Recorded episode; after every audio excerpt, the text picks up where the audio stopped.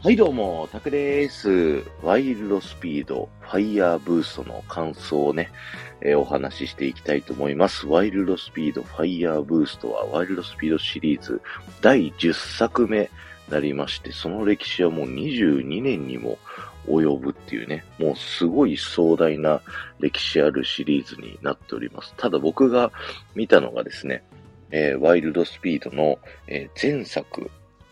ジェットブレイクからね、あの、見てる人間なんで、そんなにワイルドスピードシリーズをすごいね、こう、詳しいっていうわけじゃないんですけど、まあ見ててね、もうものすごく気持ちよくなるようなアクションと車、そして、なんだろう、爆発とか、もうそう、なんか、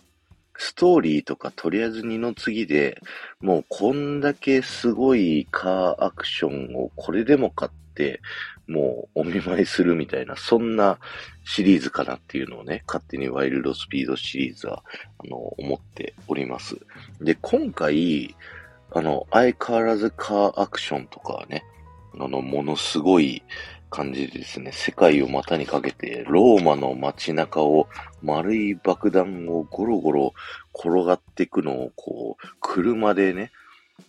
受け止めるみたいな、そんなシーンがあったりとか、もうアクションはね、本当にとんでもなくすごいんですけど、何より僕がね、一番面白いなって思ったところがですね、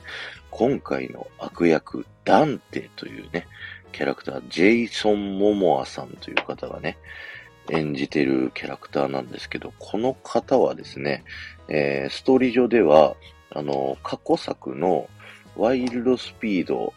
えー、メガマックスという作品で、主人公ドムたちがね、えー、倒した敵の息子ということで、もうずっとね、何十年、12年か、にも、その、主人公たちに恨みを持っていて、もうすごい用意周到な形で、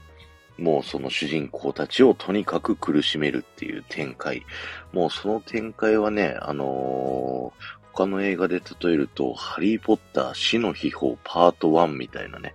えー、そんな展開の映画でございます。なので、もう敵がとにかく性格もすごい狂ってて、でもコミカルで、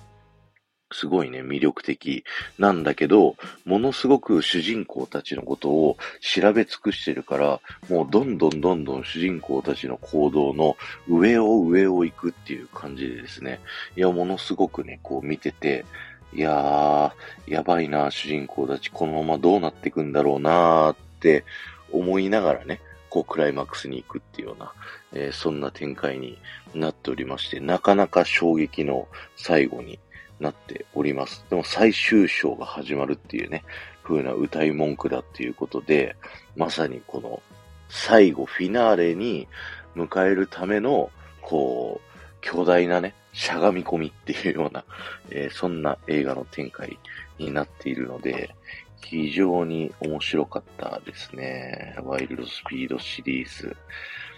はい。あの、そんなにね、ファン歴は浅いんですけど、結構見させてもらってね、あの、本当に面白い映画だなというふうに思っております。なんかこの間、USJ、何年前だろう ?1 年、2年前ぐらいかな ?USJ 行った時に、前回のワイルドスピードジェットブレイクのポスターがね、あの、飾ってあって、ちょっとニヤリとしたね、感じだったんで、今回のね、ワイルドスピードファイヤーブーストも、あのー、ポスター USJ に飾ってあったりしたらちょっとテンション上がるな、みたいなね、えー、そんな感じでございました。なんかね、歴代シリーズの、こう、オールスターみたいなね、こう、ど、この作品で活躍した相棒みたいなのが、みんなこう一堂に返して出てくるっていうところもね、かなり最終章感があってですね、非常に往年のファンの人はより楽しめるんじゃないかなと思います。あの、知らない人もね、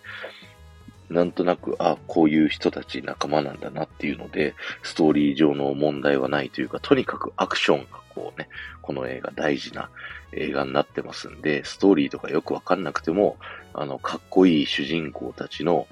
こう、とんでもないアクション、あの、格闘、爆発、あの、とにかくそれをね、見て、おーっと楽しむっていうね、頭こう真っ白にしてもすごい楽しめるっていう映画になってますので、ぜひ皆さん見てみてはいかがでしょうか。今日は終わりです。ありがとうございました。この放送が面白いと思った方はぜひ、いいね、教えてください。また、ワイルドスピードシリーズ好きな方はですね、ぜひ感想だったりとか、見たいっていうようなね、意気込みをコメント欄に書いていっていただけると嬉しいです。ではまた